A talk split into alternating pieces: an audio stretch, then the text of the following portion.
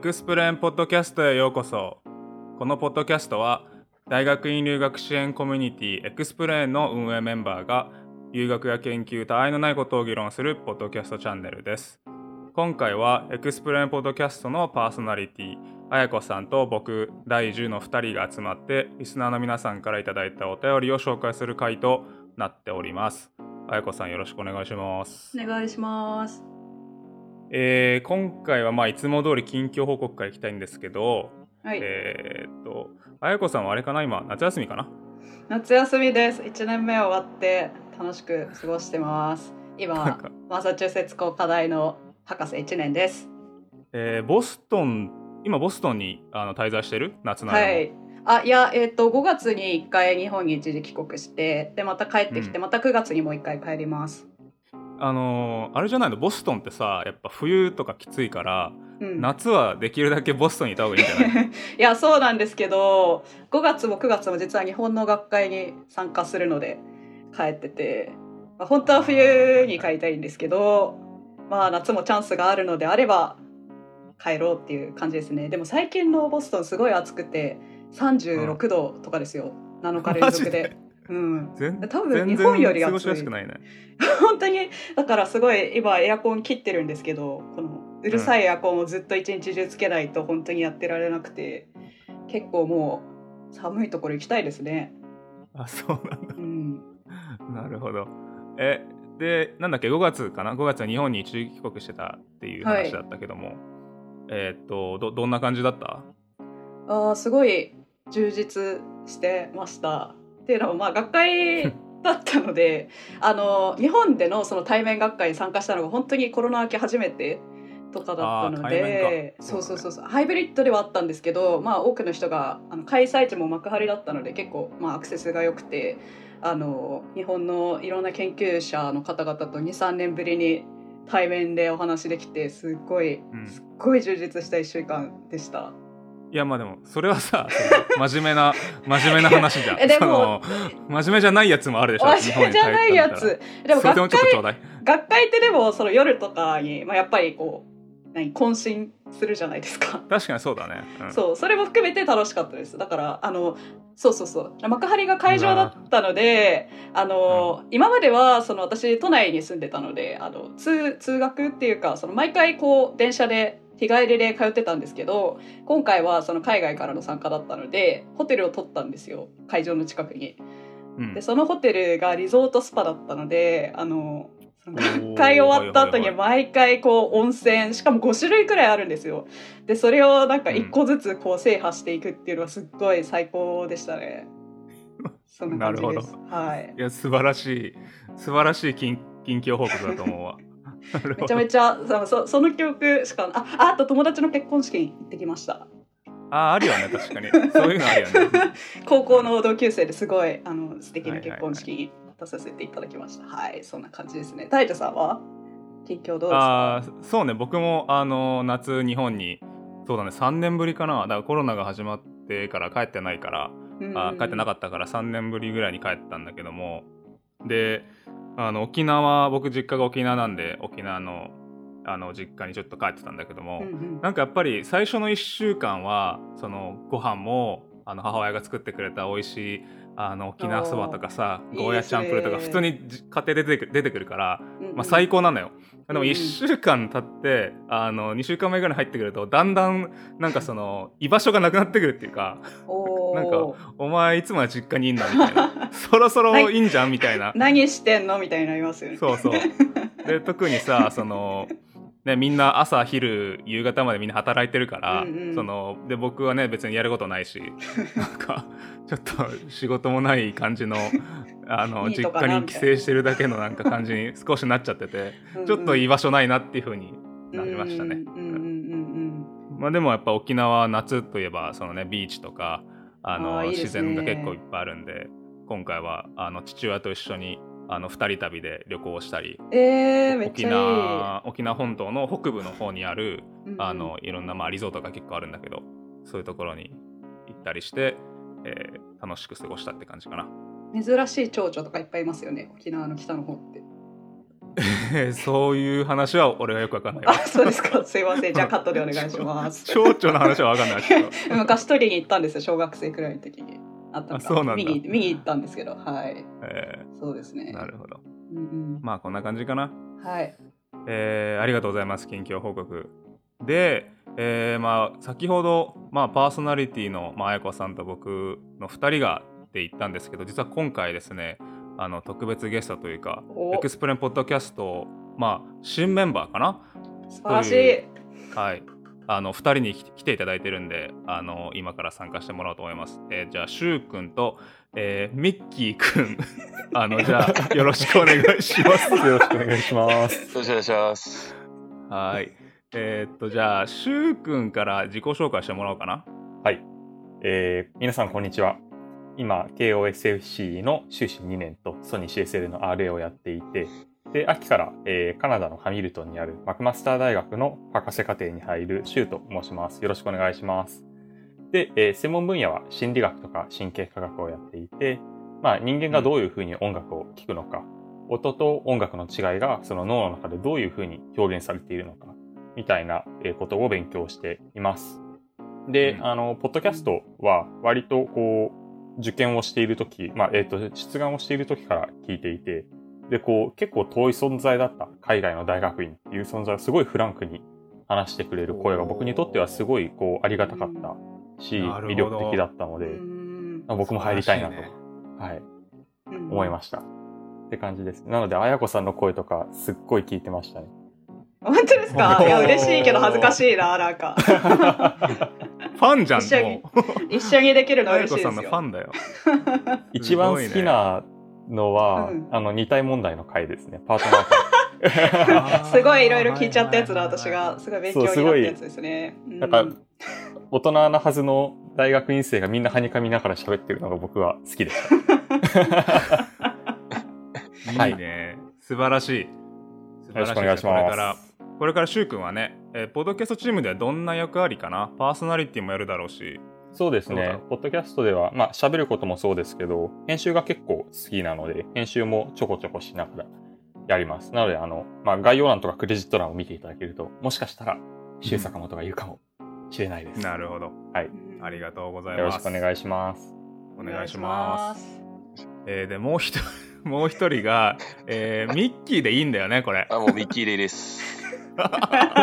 じゃあ、ミッキー、簡単なあ自己紹介とか、まあ、自分の専門とか、ちょっと聞かせていただけますか？えーこんにちは。えー今、イリノイ大学アーバナシャンペーン校航空宇宙工学科、えー博士課程1年目が終わりました、えーミッキーと申します。えー専門分野は、えー人工知能の、えーが何考えているかを研究する研究なんですけれども、まあ、もうちょっと詳しく言うと、えっ、と、強化学習アルゴリズムが、えっ、と、どういう条件下で、えーどういった学習を、えーしたのか、それをちゃんと人間が分かる形で、えーアウトプットするっていうのが、えっ、と、まあ、研究の、えーちょっと詳しい説明です。で、ポッドキャストチームでやりたいこととしては、エクスプレインポッドキャスト結構その、こっちに、えっ、と、アメリカにいる大学生の人、大学院生の人たちが、えっ、と、どういうふうな日々暮らししてるかみたいなのを、えー知りたくては聞き始めたところもあったので、で、まあ、今後やっていきたい企画としては、まあ、僕自身、あの、全く料理ができない時点でアメリカに渡ってきて、で、そこからわりかし、あの、自炊毎日するような感じになったので、結構料理企画とかやってみたいなと思いますし、あとは、なんか、はいはいはい。あの、料理できないあのお仲間たちとなんか苦労話を共有したいというか、ためになる情報を共有していきたいなみたいなことを考えております。なるほど。あのーはいそれ、なんか、エクスプレンポッドキャストやるやる必要あんのかなって思ったんだけど、なんか、あの YouTube とかやったらいいんじゃない？でうん画像があった方がいいですよね。音声だけで結構うん音難しい声でちょっと伝えづらくない料理って。いや、実はそうなんですよね。分かってた。よ分かってたけど。認めるんかい。いや、でも、あの、やっぱりなんか、あの、アメリカスペシフィックに限らず、まあ、日本の外で、あの、日本、日本育ちの人たちが食いたい料理うん。っていうのは、あの、うんやっぱりこういうところで、あやっぱ話した方が、なんでしょう。まあなんか、実際の画像とかはまあ、ね、ググったりしてもらえばいいかなみたいなとこ,、うん ところはあっては、そうですね。とか、もしくは想像でやってもらえればって感じですね。なるほどね。あわよくば XPLANE 料理 YouTube チャンネルみたいなのがしよう。なるほどね。あ、それはいいかもしれないですねそう。ですね。うん。なるほど、わかりました。ありがとうございます。じゃあ、えっがとシュウ君とミッキー、新しいメンバー2人加わったので、これから、えーよろしくお願いします。よろしくお願いしま。ますはい。えーで、あの、新しいパーソナリティも紹介したところで、えーっと、今回もね、あの、リスナーの皆さんからお便りが届いているので、えー今回一つ紹介していきたいなと思いますが、えーあやこさん、じゃあ、紹介していただけますか？はい、読みます。ラジオネームたこ焼き食べたい野郎さんから、えーいただきました。たこ焼き食べてもらいたいですね。えーえーと質問ですけれども、えー海外で研究するってどんな感じですか？具体的にはアメリカでも自由な研究が減っているというレポートが出ていた気がします自由の国と言われるアメリカでも研究はしがらみがつきものでしょうか？また日本と比較してアメリカ EU など違いがあればお願いします。ということですけども。なるほどね。まあ、ここからは、あの、2人、シュウ君とミッキーも参加して自由に話していけたらなと思うんですけど、はい。えーどうですか？皆さん今これちょっと質問聞いてみて。自由な研究が減ってるとアメリカでも研究はしがらみがつきものでしょうかとか、まあ、今回ちょっとヨーロッパの人がいないんだけどもあの自分の知ってる範囲の、えー話をちょっと聞いていきたいなと思いますがうんシュウ君何かある？はい。あのーカナダを選んだ理由が実はちょっとだけここにあってですね。僕の分野が神経科学の中でも音楽を聴いてる時の神経科学みたいな、まあその、言ってしまえば人命を直接は救助しない研究なんですよね。はいはいはいはいまうんあ、あのー人から、ある人から見たらもしかしたらちょっと緩めの研究みたいに思われるかもしれないところなんですけど、そういう分野だと結構カナダとかヨーロッパの方が研究予算がつきやすいっていう特性があって、うんへえそうなんだそうなんですよ。そういう研究をアメリカでやろうとすると、どうしてもこう、例えばアルツハイマーだったり、あるいはこう、何かしらの、なんだろうな、すごいニッチな、まあ、スペシフィックな、ファンダメンタルな脳の機能に絡めなきゃいけなかったり、こう、自由に研究をするというよりは、まあ、いろんな学会出て外から見てきた感想ですけど、カナダとヨーロッパの方が、まあ、自由度が高い気がしていて、アメリカだと、こう、何かしらの大義名分、社会を良くするための、例えば人の命を救うだとか、こう、基礎研究のすごいがっつり硬いところを進めるだとか、そういうところにちゃんと結びつける、まあ、あの、要因が強いのかなっていうのが思っていますね、僕は。なるほどね、うん。特に神経科学だと、やっぱりあの精神病とか、こう、細胞を明らかにするだとか、アメリカが強い分野がでかいので、結構そっちに、あの、食われちゃうっていうのもありますね。うんなるほどねなるほどねまあなんかそれ研究にか限限らず、まあ、研究かこうなんか予算とか、まあ、その資金とかを取ってくる時にもなんか各国でちょっとなんか違いがありそうだよね。そうですね。研究研究計画書の書き方でそのどんな大義名分持ってくるかでちょっとなんか国の色とかが結構出そうな気はするね。そうですね。うん、なるほど。他のお二人は？綾子さんとかどうです？この質確か問。になんか今のシュウさんの話聞いて、まあ、私の分野でも結構アメリカの予算を取る時っていうのはその研究費の予算を取る時はやっぱりこうどれくらい社会にインパクトを残せるのかっていうところを割と見られる印象はありますね、まあ、ただ私がやってる分野がその地震学なのでそれは実は日本もそういう需要はた結構あるのかなっていう気がしていてやっぱりめちゃくちゃあるんじゃない？日本では。地震が起きる国だからこそやっぱりそれを解決するべきだっていうその大きなテーマっていうのは私は日本もアメリカも共通しているのかなっていう印象は持っています。ただアメリカの中でも西と東で結構私は雰囲気が違うなと思っていて西海岸は、まあ、地震がサンアンドレアス断層っていう大きな断層が走ってるんですけど、まあ、それその断層沿いに地震が起きるので結構観測の研究が主流だったり、まあ、そういう大きな地震にどうやってあの、まあ、メカニズムを探っていくかっていうところを中心にやってるんですけど私がいるのは東海岸はほぼ地震が起きないのでじゃあ、そういった状況の中でどうやってその自分の研究の意義を見出していくかっていうのを考えるとなんか東の方がもう少しこういろんなことに調整してる印象が自分の中ではあって西はこう目の前の観測に対してこう解を提供していくけど東はいろいろこう、ある人はなんかもうちょっとモデリングベースでなんかこう理論を深めていったりとかある人は観測がしたいからこう観測に行ったりとか割となんかそういう自由度は東海岸と西海岸を比べるとちょっと雰囲気が違うのかなっていう印象はありますね。うんうん、それめっちゃ面白いねなんか、パッとさ考えると研究のテーマが、まあ、自分の生活とかなんか社会に密接に関わってる方がなんかこうどんどん研究進め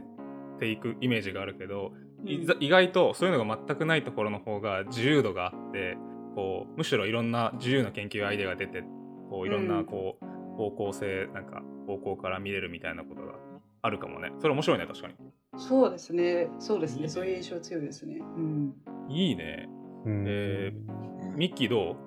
そうですね。あの、この自由、研究の自由度っていう話になってくると、結構マクロとミクロで変わってくると思うんですよね。あの、話す、あの、話すポイントが。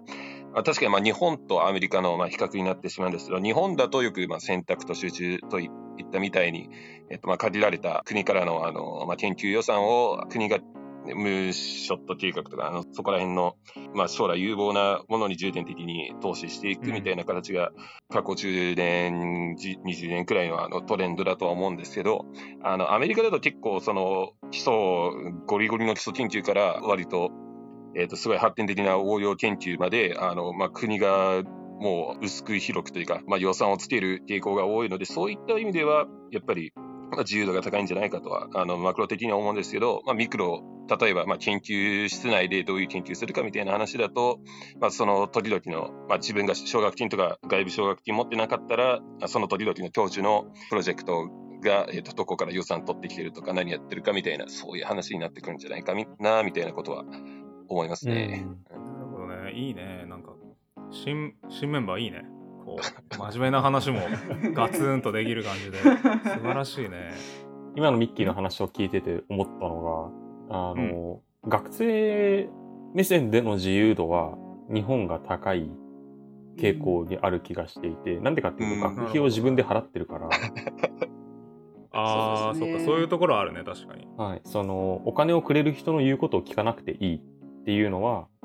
日本の結構大きいメリットかなっていうふうに僕は思ってます。まあ一方でその学生がやりたいことをやっちゃうと変な方向に行っちゃうみたいなのもあるあるだと思うんですけど。うん、さっきねミッキーも言ってたけどその海外大学院に来てその自分で例えば日本って結構その奨学財団がかなりある方だと思うからその奨学金をいただいて海外大学院に来て留学してそれをベースでこう研究してる人とあのその研究室の教授が取ってきたファンドのプロジェクトに関わってる人って結構そのまあもちろん研究室によると思うんだけど僕の研究室は結構そのプレッシャーが違ってあのまあ要はね柊君が言ってたけど誰が給料を払ってるかみたいなところでそのね自分の教授自分が取ってきたお金で払ってる生徒にはちょっとまあこう圧が強めになったりはするかなっていう、そういうのは感じたかなっていう。なるほどね。で、なんだっけ、僕らこれちゃんと質問に答えられてんのかな？結構答えられてるんじゃないですかね。うん、いろんな分野で。そうだね。じゃあ、えー、結論はアメリカでも研究にはしがらみがつきものですっていう回答です。あの今回の、えー、お便りを紹介する回はこういう感じでさらに今回は新メンバー紹介もありましたけど、しゅうくんと、えー、ミッキーはい、えー、これからじゃあよろしくお願いします。よろしくお願いします。よろしくお願いします。はい。今回は、えー、リスナーの、えー、なんだっけ名前 面白い名前。たこ焼き食べたい野郎さんです。たこ焼き食べたい野郎さんからいただいたお便りを紹介した、えー、いわゆるふつおた回だったので、えー、こんな感じで終わりたいなと思います。で、えー、 XPLANE が運営している今も参加者1500人以上かなの、スラックコミュニティでは大学院留学関連のイベントを開催したり情報発信もしておりますと。えー、でそういう、まあ、海外大学院留学を検討している方同士とか、えー、もうすでに海外大学院に進進学している方とか、まあ、僕みたいな卒業生とか、まあ、そういう方たちとオンラインでつながりたい方はぜひ、エクスプレンコミュニティで交流できたらなと思います。えー、詳細はエクスプレンのウェブサイト、エクスプレーン .jp で検索すると出てきます。そして、まあ、ポッドキャストに関してですけども、リアクションとか感想、まあ、リクエスト、こんな企画をやってほしいとか、などはお便りフォームを、えー、用意しているので、あの、エクスプレーンのツイッターとかを確認したり、あの、今回のこのポッドキャストの Spotify とか、まあ、iTunes とか、そういうところの概要欄に、えー、リンクを貼ってあるので、そちらにあどしどしご応募ください。えー、それでは、えー、次のエピソードでお耳にかかりましょう。パーソナリティの皆さん、お疲れ様でした。ありがとうございました。